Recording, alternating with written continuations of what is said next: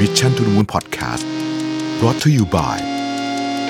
CRG Delivery หลากเมนูอร่อยสั่งได้ง่าย ๆ และสะดวกกับ 15 ร้านดังจาก CRG สั่งได้ครบจบในออเดอร์เดียว โทร 1312 CRG we serve the best food for you สวัสดีครับยินดีต้อนรับเข้าสู่ Mission to the Moon Podcast นะครับคุณอยู่กับประวิทยานุสาหะครับ ผมมีโอกาสได้อ่านบทความหนึ่งใน The Economist นะฮะแล้วผมรู้สึกว่ามันมีคีย์เวิร์ดอันหนึ่งที่น่าสนใจ เขาใช้คำว่า 90% economy นะฮะเศรษฐกิจ 90%ซึ่ง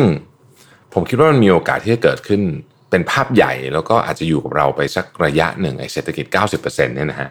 คำว่าเศรษฐกิจ 90%แปลว่าอะไรนะครับ เอาชื่อบทความก่อนแล้วกันนะฮะ เพราะบทความมาจาก The Economist นะครับชื่อว่า the 90% economy that lockdowns will leave behind นะฮะเราเริ่มต้นจากแบบนี้ก่อนนะครับ เรารู้อยู่แล้วแหละว่าผลกระทบทางเศรษฐกิจเนี่ยมันค่อนข้างสูงมากทีเดียวนะครับ อย่างในสหรัฐอเมริกาเองนี่นะฮะการลดลงของ GDP นะฮะที่พูดถึงเป็น weekly GDP change เนี่ยนะครับเวลาเราดูเป็นสัปดาห์เนี่ยสูงที่สุดเป็นประวัติการเลยนะฮะในวันที่ 25 เมษายนเนี่ยนะครับ GDP ของสหรัฐเนี่ยลดลงถึง 11.6%นะฮะเยอะมาก ๆ เลยนะครับ แล้วก็ธุรกิจจะเล็กจะใหญ่กระทบทั้งหมด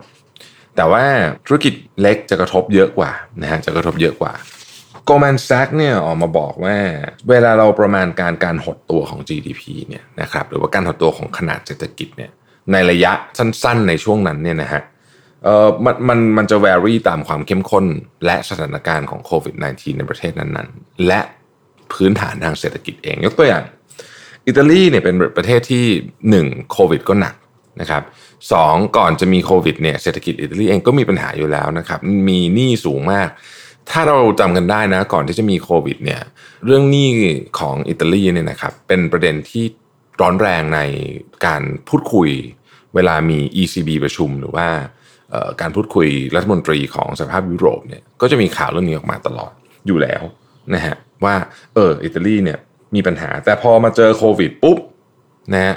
หนักด้วยนะฮะเรื่องเดิมก็มีอยู่แล้วหนักด้วยเนี่ย GDP ของอิตาลีเนี่ยในระยะช่วงที่เกิดโควิดเนี่ยจึงสามารถหดตัวได้ถึงขนาด 25%เลยทีเดียวนะฮะในประเทศอย่างเกาหลีใต้หรือว่าจีนนะครับ ช่วงที่เจอโควิด นะอย่างเกาหลีใต้เนี่ยบริหารจัดการได้ดีมาก เรียกว่าเป็น case study ของโลกเลยนะฮะก็ก็ GDP ก็ยังหดตัวนะครับจีนก็หดแต่หดน้อยหน่อยเทียบกับประเทศอย่างอิตาลีนะครับดังนั้นเนี่ยสิ่งที่มันจะเกิดขึ้นก็คือพอจบจากทั้งหมดทั้งมวลนี้แล้วเนี่ยนะครับตอนนี้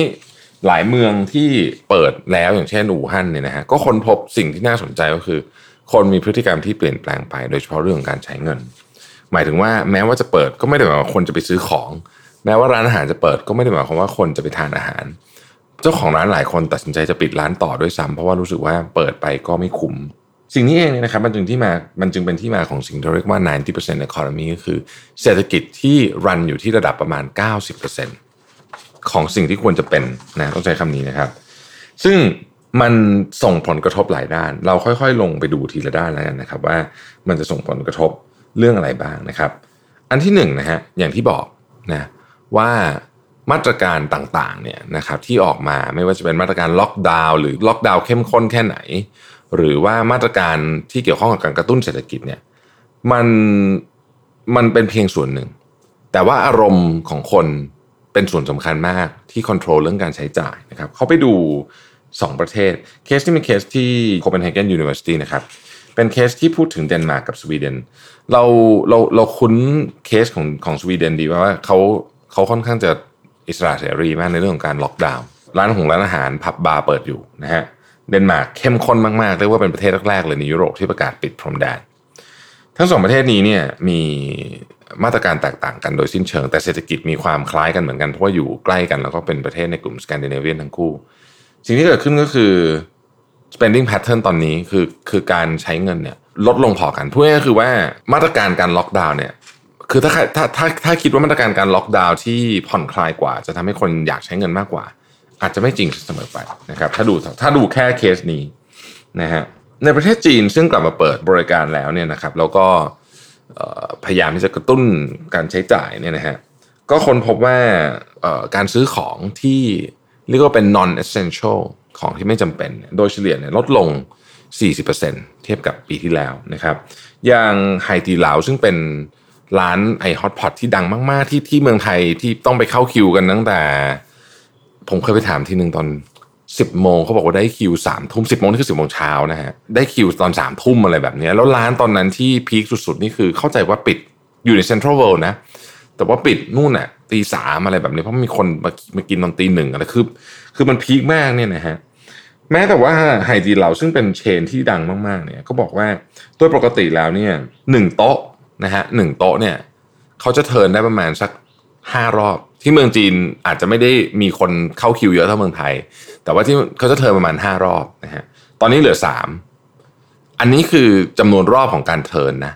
แต่คนที่นั่งบนโต๊ะก็น้อยลงไปด้วยเพราะว่าเรื่อง social distancing คุณไม่สามารถจะเอาคนไปอัด 6 คนอยู่บนโต๊ะชาบูเดียวกันได้อีกต่อไป hot pot เพราะฉะนั้นอันนี้ก็เป็นประเด็นหนึ่งนะฮะดังนั้นเนี่ยมันจึงลดทั้งจำนวนคนที่มาต่อโต๊ะ และจำนวนครั้งที่โต๊ะสามารถเทิร์นได้ต่อหนึ่งวัน อันนี้คือภาพที่เกิดขึ้นในประเทศจีนนะฮะนี่คือสิ่งที่เป็น 90% economy แต่เขาบอกว่ามันก็มีบางอย่างเหมือนกันที่เราอาจจะนึกไม่ถึงในตอนแรก เช่น การซื้อรถยนต์ ก่อนหน้านี้เนี่ยความต้องการในการซื้อรถยนต์เนี่ยตกลงไปแบบเยอะมากมโหฬารมากเลยนะครับซึ่งก็แน่นอนอยู่แล้วว่าในในในสภาวะที่มันวิกฤตอยู่เนี่ยก็คงไม่มีใครที่จะซื้อรถยนต์ อยากซื้อรถยนต์เยอะๆอยู่แล้ว แต่พอจบจากเรื่องนี้ขึ้นมาเนี่ยนะฮะสิ่งที่มันเกิดขึ้นก็คือว่าหลายคนอยากซื้อรถยนต์ เพราะว่าไม่อยากใช้บริการของระบบขนส่งสาธารณะ เพราะกลัวติดโรคนะฮะซึ่งถ้าเป็นแบบนั้นจริง ๆ คือตอนนี้ความอยากกับความซื้อจริง ๆ ยังยังไม่รู้ว่ามันจะความอยากจะกลายเป็นความซื้อจริง ๆ หรือเปล่า แต่ถ้าเป็นแบบนั้นจริง ๆ เนี่ย มันก็จะมีปัญหาเรื่องของรถติดกลับมาอีกหนักขึ้นกว่าเดิมต้องใช้คำนี้แล้วกันนะครับ ซึ่งก็ก็เป็นประเด็นที่น่าสนใจว่าจะไปแก้ไข เรื่องนี้กันยังไงนะฮะเรื่องของการใช้จ่ายเพื่อเรียกว่าเป็นความบันเทิงเนี่ยอันนี้ลดลงเยอะมาก ๆ แล้วก็แม้ว่านะฮะเขาก็มีผลสำรวจไปในประเทศจีนบอกว่า สมมุติว่าโรงหนังมาเปิดอะไรอย่างเงี้ยคุณจะกลับไปไหม คนจำนวนมากก็ยังบอกว่ายังไม่กลับไปนะครับ เหตุผลก็เป็นเพราะว่าคนประมาณ 44%เนี่ยกลัวว่าอนาคตของตัวเองเนี่ยเงินจะหายไปหรือลดลงนะครับ อีกเรื่องหนึ่งนะฮะคือเรื่องของ การล้มละลายและการผลัดการชำระหนี้นะครับ เริ่มเห็นละว่าตอนนี้เนี่ยมันมีแนวโน้มสัญญาณเรื่องนี้มา ค่อนข้างชัด เมื่อสัปดาห์ที่แล้วเนี่ยธนาคารหลายแห่ง ยกตัวอย่างเช่น Deutsche Bank นะครับก็ประกาศเพิ่มวงเงินตั้งสำรองหนี้ศูนย์ถึง 3 เท่านะฮะซึ่งเพิ่มเยอะมาก ๆ เลยนะครับ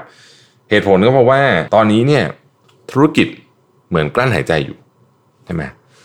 แล้วก็มีมีแรงสนับสนุนจากเงินภาครัฐอยู่บ้าง แต่มันก็จะได้ประมาณหนึ่งนะครับมันไม่มีทางที่จะอยู่กันได้เป็นปีๆโดยเป็นสภาพแบบว่าขายของได้นิดเดียวแล้วอยู่กันได้ปีๆมันเป็นไปไม่ได้อยู่แล้วนะครับ ดังนั้นเนี่ยเราจะเห็นการเพิ่มขึ้นของการยื่นขอล้มละลายของทั้งบุคคลธรรมดา แล้วก็ของทั้งบริษัทนะฮะมันจะเยอะขนาดไหนมันขึ้นอยู่กับความยาวนานของ สถานการณ์โควิด ด้วยส่วนหนึ่ง แต่ไม่ใช่ทั้งหมด มันขึ้นอยู่กับปัจจัยอื่นที่เป็นปัจจัยแวดล้อมด้วย เช่น ความรู้สึกของผู้บริโภคกำลังซื้อจะกลับมาไหม่เป็นต้นนะฮะในประเทศอังกฤษเนี่ยมีตัวเลขที่น่าสนใจมาก โดยปกติเนี่ยนะครับ จะมีคนผิดนัด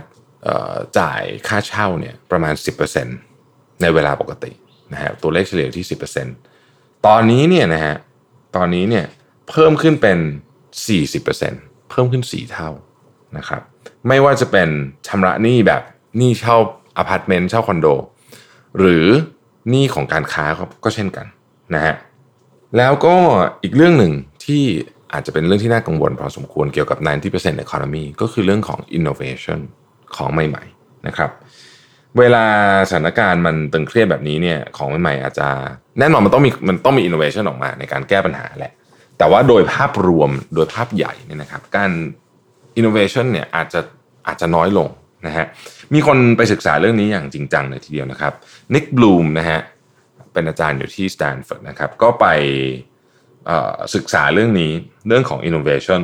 ก็บอกว่ามันมีหลายประเด็นนะ งบถูกตัดก็เรื่องหนึ่ง แต่เรื่องที่หลายคนอาจจะไม่ได้นึกถึงก็คือ การคุยกันผ่าน video conference tool ต่างๆเนี่ยมันทำงานแบบทั่วๆไปอะทำได้ แต่งานที่เป็นเชิงอินโนเวชันที่มันต้องมาใช้การระดมสมอง ใช้อะไรที่มันนอกกรอบมากๆเนี่ยเครื่องมือพวกนี้ยังทำได้ไม่ดี สู้มาเจอกันแบบด้วยกันไม่ได้นะครับเราเราจะพอนึกภาพออกนะหลายคนเวลาเราทำแบบสมมุติคุณทำ design thinking เนี่ย ที่เราต้องแปะ Post-it เยอะๆแล้วก็แบบมีการทำ prototypeป์เอาของมา คืออันเนี้ยมันทำผ่านถามว่าทำทำผ่าน Microsoft Teams ทำผ่าน Zoom ทำผ่านอะไรอย่างนี้ได้ไหมมันก็ได้ แต่มันมันมันดีไม่เท่า มันมี tools เลยนะครับ ที่เอาทำดีไซน์ thinking ออนไลน์เป็นแบบแปะบอร์ด แบบออนไลน์นะก็มีนะฮะแต่มันก็ยังสู้ไม่ได้อยู่ดี ไอ้ที่มันจะใกล้เคียงหน่อยก็คือเอ่อ Surface อันใหญ่อะผมจำชื่อรุ่นไม่ได้ละ Surface X เลยที่มันเป็นอันใหญ่เท่าเท่าเท่าจอไวบอร์ดเหมือนทีวีใหญ่ๆ แล้วคุณก็เขียนบนนั้นได้แล้วอีกคนอีกข้างนึงเขาก็เห็นเหมือนกัน แต่มันตัวสามแสนนะฮะคือคือมันมีข้อจำกัดเรื่องพวกนี้ไม่ไม่ไม่หมายควาว่า บางบริษัทเขาจะซื้อได้นะบริษัทเขาจะซื้อให้ทุกคนอยู่อยู่ที่บ้านได้ก็ได้ แต่ว่ามันก็เป็นข้อจำกัดของคนส่วนใหญ่อยู่ดี ดังนั้นนิกบลูมก็เลยไปศึกษาเรื่องนี้ แล้วเขาก็บอกว่าจะมีการลดลงอย่างเขาใช้คำว่า sharp decline นะคือลดลงอย่างมากเลยของการจด patent จดสิทธิบัตรในปี 2021 คือการจดสิทธิบัตรในปี 2021 เนี่ยมันเป็นผลจากปีนี้ซะเยอะ ใครคิดอะไรได้เยอะปีนี้ปี 2021 ก็จะไปจดสิทธิบัตรกันเขาบอกว่ามันจะลดลงอย่างมากเลยนั่นหมายถึงว่า innovation ของทั้งโลกโดยเฉลี่ยเนี่ยจะลดลงนะครับ ซึ่งก็แน่นอนว่ามันมันไม่น่าจะดีเท่าไหร่ อีกเรื่องหนึงคือเรื่องของการย้ายถิ่นฐานนะฮะตอนนี้เนี่ยโดยเฉพาะในในเมืองใหญ่อย่างนิวยอร์กเนี่ยนะครับ พบว่ามีคนอยากจะย้ายออกเพิ่มเนี่ย ถึง 3 เท่าตัวเลยทีเดียวบริษัทที่เป็นบริษัทจัดหาบ้านเนี่ยจัดหาการย้ายของเนี่ยพบว่า traffic เนี่ยเพิ่มขึ้นอย่างมโหฬารเลยในช่วงนี้ คนต้องการจะย้ายออกจากเมืองใหญ่ ด้วยหลายเหตุผลนะฮะกลัวโรคด้วยแล้วก็ค่าใช้จ่ายที่อยู่ในเอ่ออย่างเช่นค่าเช่าในนิวยอร์กเนี่ยมันแพงมากแพงจริงๆนะฮะค่าเช่าในนิวยอร์กเนี่ยน่าจะแพงกว่าเมืองทั่วๆไป พื้นที่ ต่อตารางเมตรเท่ากันเนี่ยนะครับน่าจะมีสักสามเท่าอย่างน้อยๆแล้วผมว่านะฮะอีกเรื่องหนึ่งและน่าจะเป็นเรื่องที่รุนแรงที่สุดก็คือเรื่องของความไม่เท่าเทียมกัน หรือออพวกเรื่องของคือคือทุกประเด็นของ inequality อะความไม่เท่าเทียมเนี่ยมันจะถูกขยายโดย 90% economy ทั้งสิ้น ไม่ว่าจะเป็นเรื่องของเพศ อายุรายได้นะฮะยกตัวอย่างเรื่อง work from home นะครับ work from home งานที่ work from home ได้ส่วนใหญ่เนี่ยมักจะเป็นงานที่เดิมทีจะเป็นงานที่รายได้สูงอยู่แล้ว ไม่ใช่ทั้งหมดนะครับ แต่ว่าส่วนใหญ่นะฮะถ้าเกิดว่ามันเป็นงานที่ต้องใช้อ่อแรงงานใช้อะไรเงี้ย work from home ไม่ได้ ดังนั้นความเสี่ยงเขาก็มีเยอะกว่า ที่จะไม่สามารถปฏิบัติงานได้นะฮะอีกอันหนึ่งที่เราอาจจะไม่ค่อยได้นึกถึงก็คือ คนที่เพิ่งจบมาช่วงนี้ หรือว่าคนที่เพิ่งทำงานใหม่ ๆ เนี่ย สิ่งหนึ่งที่มันสำคัญมากก็คือ mentorship จาก คนหรือหัวหน้าที่อายุเยอะกว่า แต่ด้วยด้วยด้วยระบบการทำงานตอนนี้ที่ทุกคนทำงานที่บ้าน แล้วก็ใช้ video conference เข้ามาเนี่ยการ mentor เนี่ยมันไม่เหมือนเจอหน้าแน่นอนนะฮะเพราะฉะนั้นโอกาสในการเรียนรู้โอกาสในการถ่ายทอดประสบการณ์ จากผู้ใหญ่มาสู่เด็กกว่าเนี่ยในการทำงานเนี่ยจึงลดลงในประเด็นนี้ The Economist ก็บอกว่า ก็เป็นประเด็นที่มีโอกาสที่จะทำให้ทั้งคนทั้งหมดที่อยู่ในในระบบแรงงานที่ยังเด็กอยู่เนี่ย เหมือนกับไม่สามารถเติบโตได้เร็วเท่าที่ควรนะครับอันนี้ก็เป็นภาพใหญ่ ๆ ของ 90% economy ซึ่งฟังดูแล้วก็ไม่ค่อยจะสู้ดีสักเท่าไหร่นะแต่ผมคิดว่าในในในเรื่องนี้เนี่ยเราก็ยังมีโอกาสอยู่นะฮะถ้าเราเข้าใจว่าปัญหาเนี่ยมันคืออะไรเนี่ยเราสามารถที่จะค่อยๆ แก้ไปทีละเปลาะได้เราคงแก้ทุกปัญหาไม่ไหวอะแต่ปัญหาที่มันเกี่ยวข้องกับเราเนี่ยผมว่าเราแก้ได้นะครับ เช่นอย่างสมมติเรื่องของ mentorship อย่างเงี้ย อันนี้นี่ผมมาพูดส่วนตัวนะ ช่วงตั้งแต่โควิดมาเนี่ย ผมยังไม่ได้ทำ one on one meeting กับกับทีมจริง ๆ จังๆ สักทีเลย เพราะว่ามันแต่ละวันมันก็มีเรื่องปั่นป่วนไปหมดนะฮะแล้วก็รู้สึกว่านี่พูดจริงคือการ one on one ผ่าน video conference มันดู ไงก็ไม่รู้แต่เดี๋ยวผมจะเริ่มทำละเรื่องพวกนี้มันก็ช่วยมันก็แก้ไขได้ถ้าเกิดว่าเราค่อยๆ วางแผนกันไป ผมคิดว่านะครับเราคงต้องอยู่จากกับ 90% economy เนี่ยไปอีกสักพักหนึ่งอะอย่างน้อยสุดก็จนกว่าจะมียารักษาหรือวัคซีนอย่างที่ ทุกคนพูดกันตลอดเนี่ยนะครับ แต่ว่าเราจะทำไงให้มันดีที่สุดได้ หรือถ้าดีกว่านั้น เราจะทำยังไงให้มันเป็น 92% economy 95% economy ได้ไหมนะครับ ทั้งหมดขึ้นอยู่ความร่วมมือร่วมใจกันของพวกเรานี่แหละ ขอบคุณที่ติดตาม Mission to the Moon นะครับ สวัสดีครับ Mission to the Moon Podcast Continue with your mission